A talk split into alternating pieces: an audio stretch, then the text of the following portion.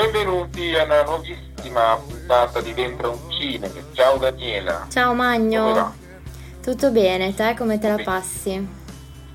Molto bene, oh. anche se oggi parliamo di tematiche più drammatiche rispetto alla prima puntata. Sì, cambiamo Siamo, un po' il registro. Abbiamo trattato un pubblico con molti anni e anzi io devo aprire con delle scuse pubbliche di cui mi assumo tutta la responsabilità, c'entro solo io.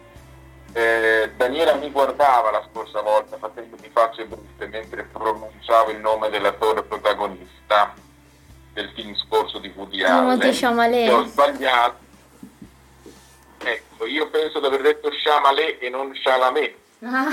E quindi chiedo scusa, lei mi faceva delle facce brutte che mi doveva far capire che ero in errore eh, però l'emozione della prima puntata, sai, la prima diretta gioca moltissimo, quindi chiedo scusa. Mm, un'inversione di sillabe non facilmente perdonabile. Oggi Ken Loach ci aiuta perché una caratteristica storica dei film di Ken Loach è quasi sempre di usare attori eh, non famosi. Alle prime armi e quindi non, non, non, non, sono costretto a nominarli, e quindi non farò errori oggi.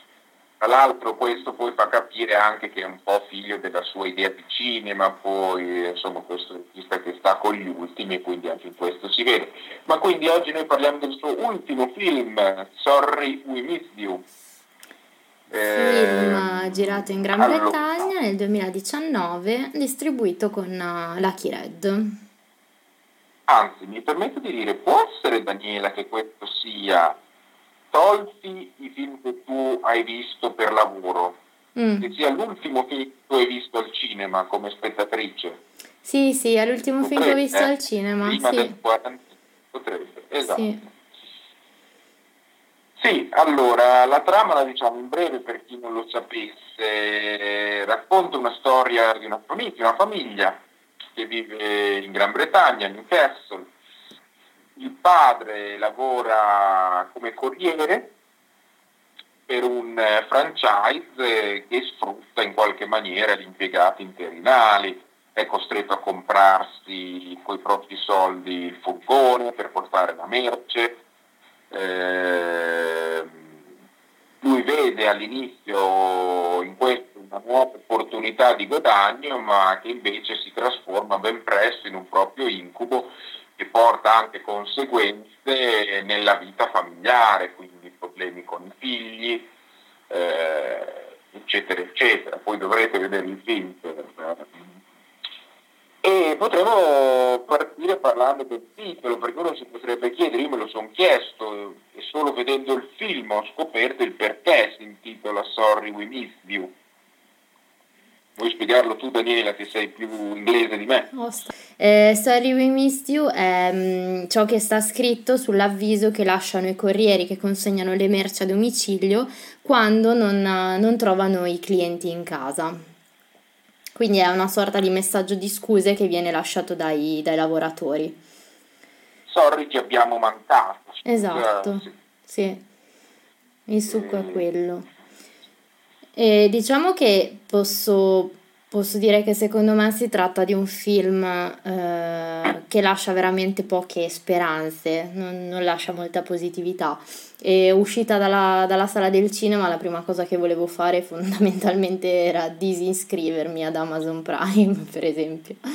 E, ehm, perché appunto Ken Loach in questo, come nella maggior parte forse dei suoi film è, è stato particolarmente attento no, alle condizioni di vita dei lavoratori, soprattutto dei lavoratori precari, non dei lavoratori in generale forse.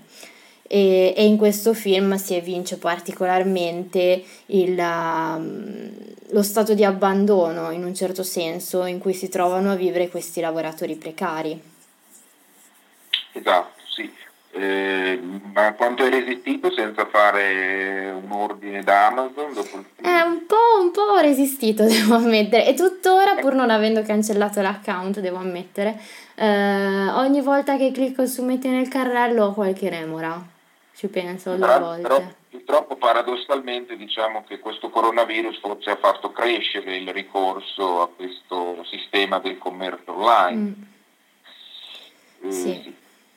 Allora, a proposito della tematica, vorrei dire per in qualche modo allacciarmi anche alla scorsa puntata, ovviamente Woody e Ken Loach sono due mondi opposti, cioè fanno due tipi di cinema totalmente diversi, però un legame c'è, cioè secondo me entrambi potrebbero eh, ricevere l'accusa di fare sempre lo stesso film perché tu guardi il film di Ken Loach, se anche non sai prima che il film di Ken Loach, lo capisci da solo guardando il film.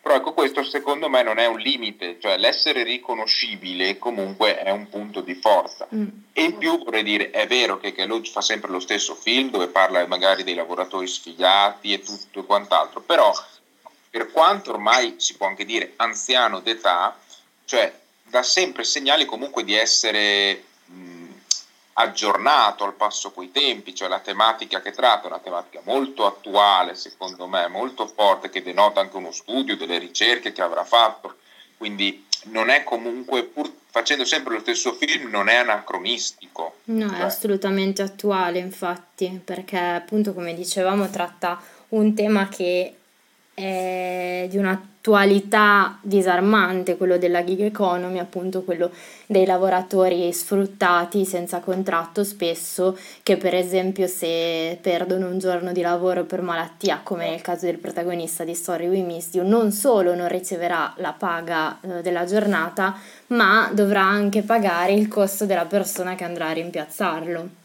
Esatto. E quindi sono tematiche molto molto attuali in cui esatto. molti si, si, si, potranno forse riconoscere anche probabilmente guardando il film. Spero a livelli un po' più lievi rispetto a quelli della trama del film. Però... Sì, forse chiaramente è un po' romanzato, molto esagerato, reso molto drammatico, magari anche eccessivamente, però molto puro e crudo, in parte rispecchia sicuramente la realtà.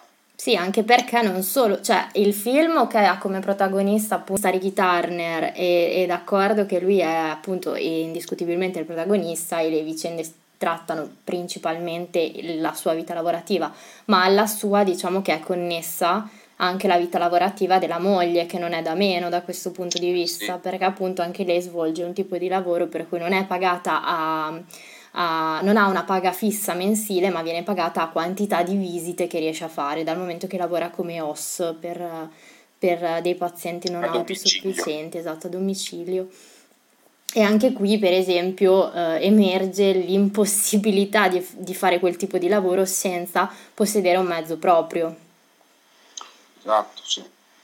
Quindi fondamentalmente se non ti puoi permettere un mezzo tuo, sei impossibilitato anche a svolgere quel tipo di lavoro. Esatto, ehm, tornando sulle questioni un po' poi appunto che abbiamo definito attuali, quella di questo vendite online, ehm, un, mi ricordo una copertina di qualche mese fa, anzi forse in contemporanea al film, senza collegamento involontariamente, però internazionale, aveva fatto una copertina in cui denunciava le conseguenze di questo mm. esplodere del commercio online. E, ehm, effettivamente se ci pensiamo ha delle conseguenze adesso non so misurare se può o meno aumentare l'inquinamento forse non lo so però sicuramente mm, se ci pensiamo pensiamo all'inquinamento che può creare gli imballaggi mm Beh sì, l'impatto ambientale di quel tipo di economia penso che sia decisamente negativo da molti punti di vista. Quanti poi oggi acquistano e poi rendono indietro mm. il reso? Ma il reso, se ci pensiamo, vuol dire che quel coso fa il viaggio due volte. Che viene imballato due volte e fa il viaggio due volte.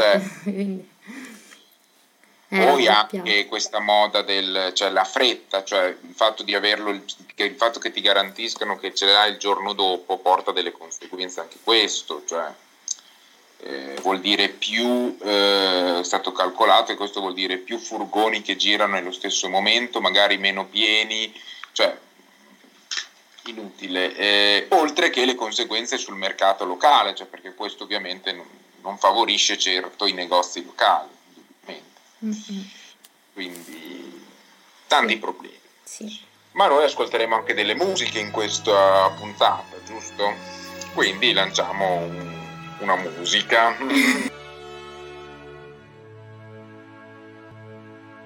In one single moment your whole life can turn round. I stand there for a minute staring straight into the ground. Looking to the left slightly, then looking back down. World feels like it's caved in, proper sorry frown. Please let me show you where we could only just be for us. I can change and I can grow or we could adjust. The wicked thing about us is we always have trust. We can even have an open relationship if you must. I look at her, she stares almost straight back at me. But her eyes glaze over like she's looking straight through me. Then her eyes must have closed for what seems an eternity. When they open up, she's looking down at her feet.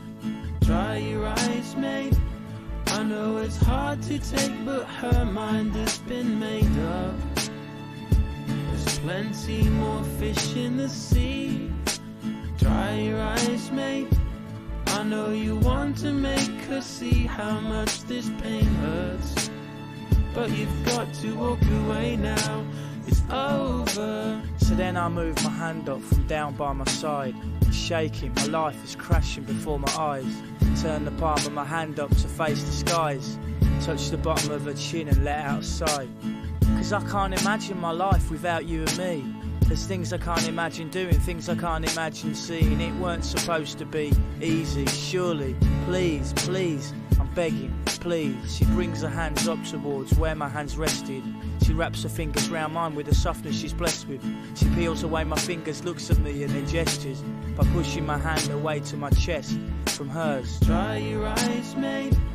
I know it's hard to take, but her mind has been made up. There's plenty more fish in the sea. Dry your eyes, mate. I know you want to make her see how much this pain hurts. But you've got to walk away now. It's over. I know in the past I found it hard to say telling you things but not telling straight. But the more I pull on your hand and say, the more you pull away. Dry your eyes, mate. I know it's hard to take, but her mind has been made up. There's plenty more fish in the sea. Dry your eyes, mate. I know you want to make her see how much this pain hurts. But you've got to walk away now. Eccoci, siamo tornati e per riprendere il discorso vi volevo leggere questa frase che ho trovato eh, pronunciata dalla produttrice Rebecca O'Brien, la quale dice se si mettono insieme i film di Ken Loach, costituiscono una, so- una sorta di lunga storia delle nostre vite. Mi piace pensare che tra 200 anni, se qualcuno vorrà farsi un'idea della storia sociale della nostra epoca, potrebbe trovare una risposta guardando 50 anni di film di Ken Loach e dei suoi sceneggiatori. E questa frase a me è piaciuta particolarmente proprio perché, appunto, il, come dicevamo prima, il il regista dà sempre molto peso e molta importanza, ok, a casi ehm, disagiati, se così vogliamo dire, della, della città in cui vive, ma, ma, ma non solo, mm, dà una, molta importanza anche al contesto in cui sono inseriti questi, questi personaggi.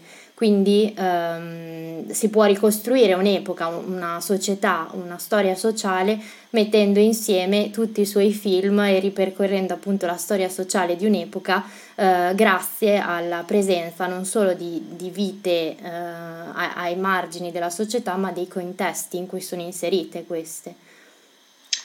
Sì, beh, se ci pensiamo, se, pen- se, penso alla lunga filmografia di Ken Loach, penso a come ha saputo raccontare la situazione irlandese, quindi la guerra civile tra mm, cattolici e, ehm, e anglicani, quindi tra appunto l'Irlanda i separatisti, la questione E se penso a te, quindi tra l'altro con quel film Il vento che accarezza l'erba vinse anche eh, a Cannes, vinse il Festival di Cannes, se penso a come è raccontato in Terra e Libertà la guerra civile spagnola, la situazione del Nicaragua in La canzone di Carla, cioè ha veramente fatto, sì, puoi studiare storia. Anche nel penultimo film hai Daniel Blake del 2016 con cui ha vinto la Palma d'Oro, se non sbaglio, sì. appunto, racconta anche lì, sempre una crisi sociale e in, difficile eh, ottenere dei sussidi per chi, ne, per chi ne ha bisogno, quindi anche lì racconta la travagliata vicenda di un uomo che non riesce ad ottenere questi sussidi. Magari quindi... spesso la fa attraverso un racconto di una storia di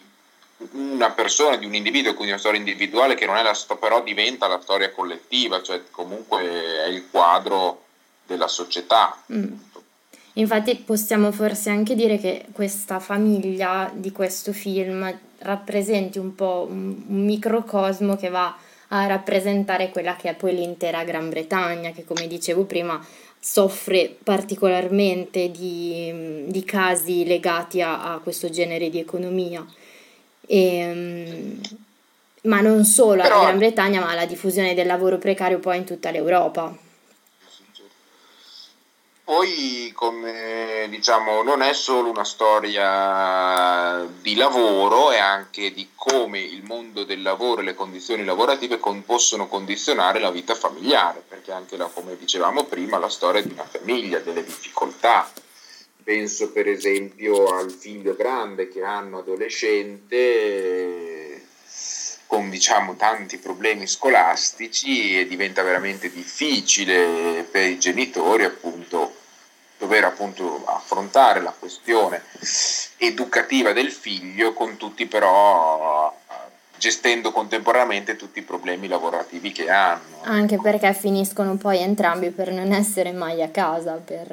Ah, esattamente, quindi il figlio sempre più abbandonato a se stesso, che nel film si vede come a tratti, in certi momenti quasi odia il padre, e, però insomma, non diciamo altro. Il film va visto, però ecco una delle scene molto emozionanti, anche appunto scene di vita familiare sì, per esempio a me è rimasta particolarmente impressa quella, la scena in cui finalmente riescono a fare una cena tutti assieme in tranquillità, ma la madre viene chiamata urgentemente al lavoro eh, da casa di, di, una signora bisognosa e, e, decide appunto lui di accompagnarla con il, il suo furgone essendo l'unico mezzo di, di, trasporto che avevano a disposizione e quindi tutta la famiglia poi va insieme alla madre ad aiutare questa signora quindi anche lì c'è questo, questa dinamica familiare che,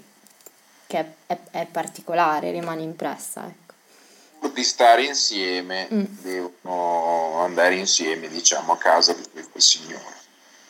Eh, ricollegandomi al discorso di cui parlava prima Magno eh, sul fatto che comunque Ken Loach abbia scelto di eh, ingaggiare del, dei personaggi che non sono degli attori professionisti, c'è da dire che il protagonista, Ricky Turner, eh, prima di, di, essere scelto di, per, per, interpretare questa parte all'interno del film, ha lavorato vent'anni come, come, idraulico, quindi è una persona che probabilmente riesce anche a, a rispecchiare bene la, il personaggio richiesto proprio perché è un personaggio eh, reale, quindi nelle scelte del regista ogni dettaglio, diciamo così, deve essere eh, autentico, nessuno finge fino in fondo probabilmente.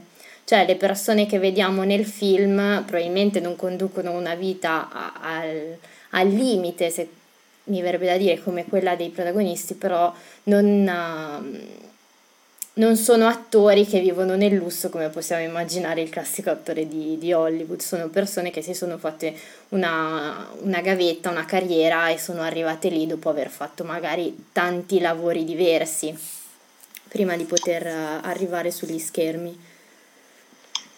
Esattamente, sì, no, stavo leggendo in contemporanea un'intervista fatta in questi giorni a Ken Loach eh, appunto dove gli chiedono mm, quella cosa che dicevo prima, che il suo film diventa ancora più attuale in questo periodo perché dice i rider di compagnie come Amazon gli chiedono stanno lavorando come non mai.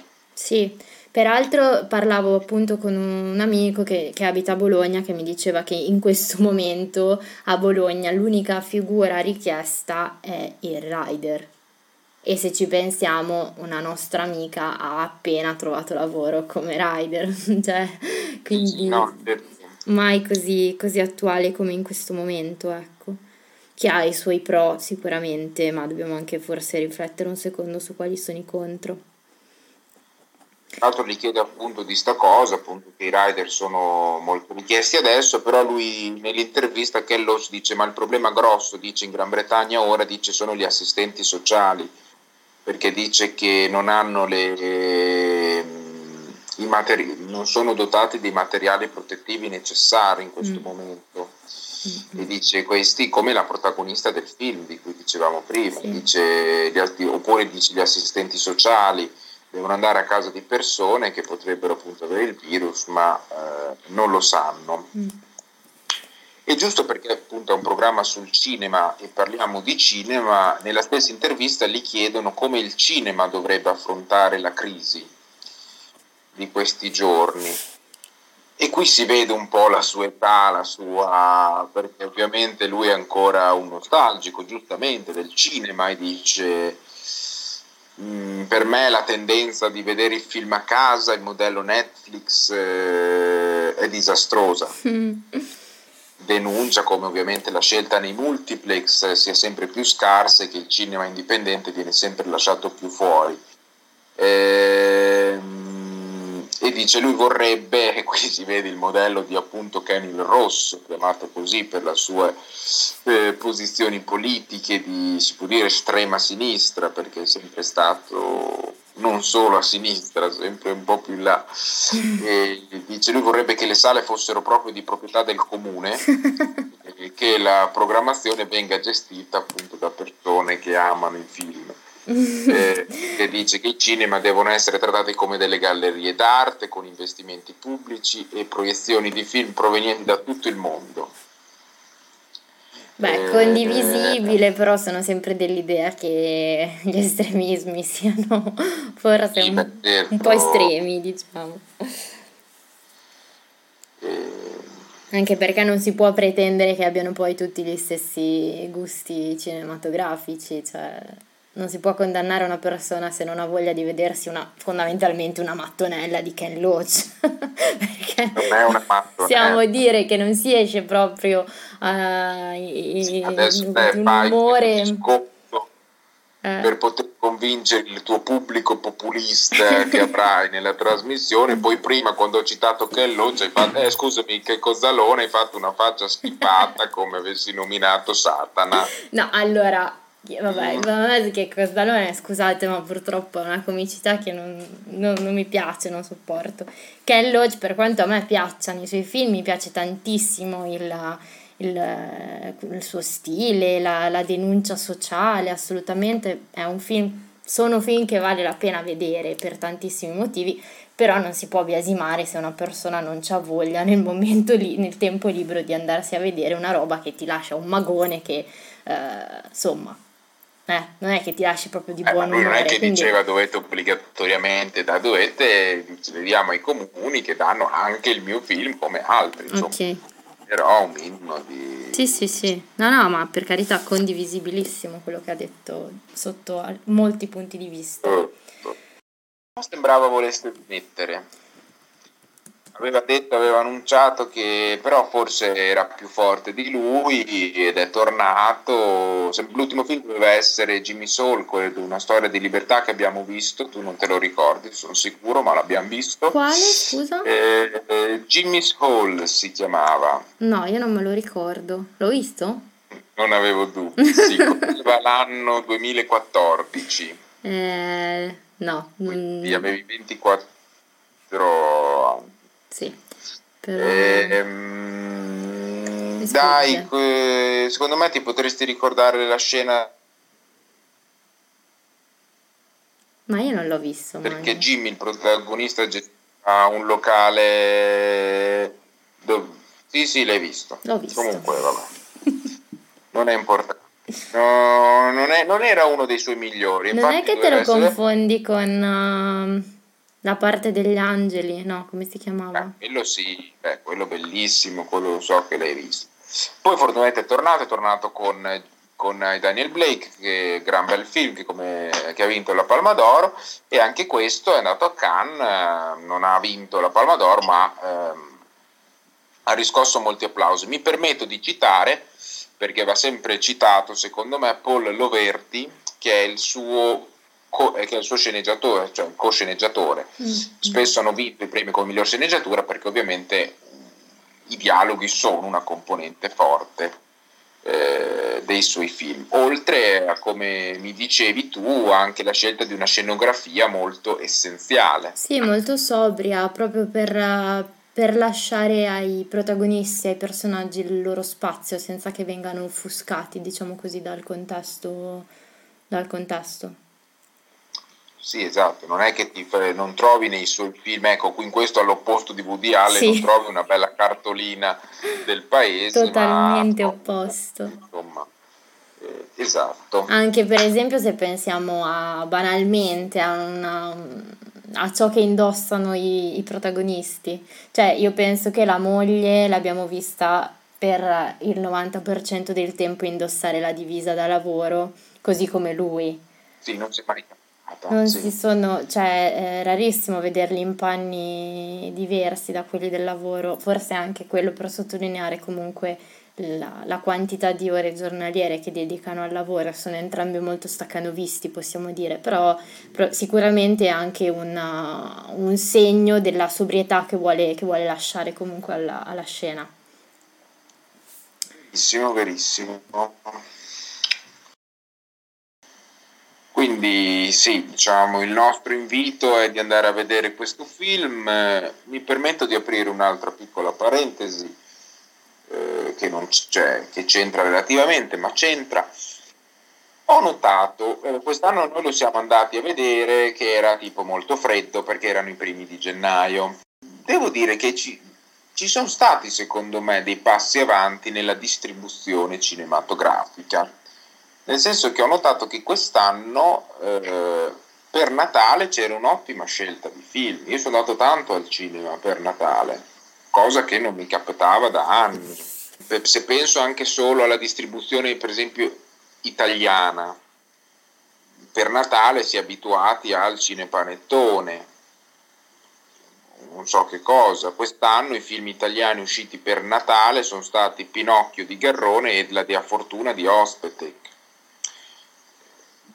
se pensi, cioè il primo gennaio era la scelta tattica per le uscite cinematografiche, cioè dei film forti, eh, che Loach è uscito in quella data lì, mm. quindi secondo me è un, è un, buon segnale il fatto che, e che penso, se, adesso non mi ricordo bene, tutti i film che si sono difesi al botteghino, quindi un buon segnale, insomma, vuol dire che la gente poi se, se gli dai la roba buona la va a vedere, eh? chiaro che se gli dai altro, insomma, il pubblico va anche educato, coltivato, accompagnato, insomma. Ma adesso ho un vuoto, sono usciti cinepanettoni o cose similari quest'anno? No. Niente? Eh, direi di no. Allora, forse qualcosa. Beh, aspetta, è uscito. Che Cosalone. Che Cosalone, esatto. Però non è il cinepanettone. Mm. Lo so che non ti convinco. Ti ho anche detto che il, io l'ho visto e non è un bel film. Quello di No, Però dai, non è un cinepanettone, hai ragione. Però cioè, sì. Non è Boldi Sica. Mm. Non è nemmeno... Boh. No, non lo però, so, non l'ho visto, quindi non mi posso però, bilanciare. No, però lo ripeto, ma è un brutto film, te l'ho già detto, però vuol dire che però comunque dai la scelta, cioè comunque sono usciti anche cose buone, cioè una volta per Natale non potevi proprio andarti al cinema perché non c'era manco un Aspetta, però, cioè uh, penso che l'offerta dei film che tu dei cinema che tu frequenti rispetto al multisala forse è un po' diversa nel periodo natalizio. Cioè, è ovvio che se tu vai nel piccolo cinema indipendente non troverai mai il cinepanettone, ma quest'anno come l'anno scorso. Certo, però, eh, però torno a dire, se vai in multisala trovi ospite. Mm-hmm. Ok, che peraltro potrebbe essere il prossimo film di cui parleremo. Potrebbe essere quello, l'abbiamo visto entrambi, quindi sì. Però capito, cioè nel senso comunque sì, è chiaro. E invece le sale piccole dovevano litigarsi magari i film perché potevano dare ospite, potevano dare che eh, noi speriamo di avervi convinti, se ancora qualcuno non ha visto il film, eh, a vederlo. Sì, sicuramente è un film da vedere. Mm. Io, io vi obbligo personalmente, per quanto può contare. Eh, direi che possiamo salutare il nostro numerosissimo pubblico. Numerosissimo, sì. Eh, chissà, la Deo Fortuna la prossima volta allora. Chi lo sa, forse. O, o, oppure vi stupiremo. Non so se Gianni ce la pubblicherà una puntata sulla Dea Fortuna. Ah, è vero, è vero, è vero. Meglio cambiare per sicurezza. Tanto di film ne abbiamo visti e ne possiamo vedere in questo momento, un po' come tutti. Mm-mm. Anche se, come dice Kenny, i film li abbiamo visti al cinema, non eh, eh, come dice nell'intervista a casa, che magari ti fai la tazza di tè durante, insomma, fai altre cose. Perché ti ammetti, anche te fai altre cose a volte mentre guardi il film. Ma dipende dal film in realtà. Um, spesso no cioè, se guardo un film, io guardo un film. È anche ah, raro che lo, messa, lo, metta in pausa perché poi mi perdo, mi, mi distraggo.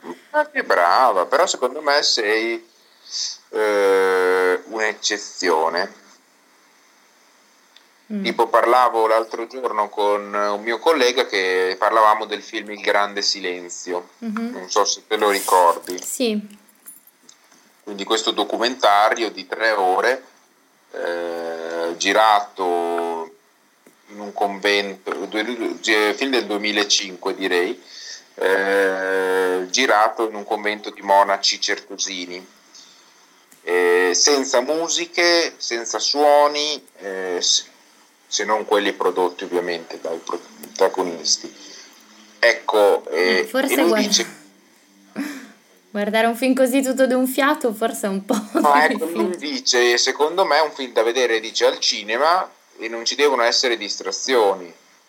Sì, eh, perché lui vuole dimostrare che invece, ovviamente, al, col mondo d'oggi, con tutte, non siamo in grado di vedere un film del genere senza interrompere. Infatti, io l'ho visto dopo a casa, ma l'ho visto in due o tre tornate, non ce l'ho fatta. Beh, cioè, dai, però adesso, ok, quello che ho detto. Che sì, spesso, qui cioè, siamo all'estremo. Tendo, esatto, tendo a guardarli di filati, film senza interrompermi. Però è chiaro che se mi, mi proponi una, un film di tre ore muto in silenzio l'alternativa ad alzarsi a farsi un tè, un caffè, forse addormentarsi, quindi delle due forse è meglio distrarsi un secondo.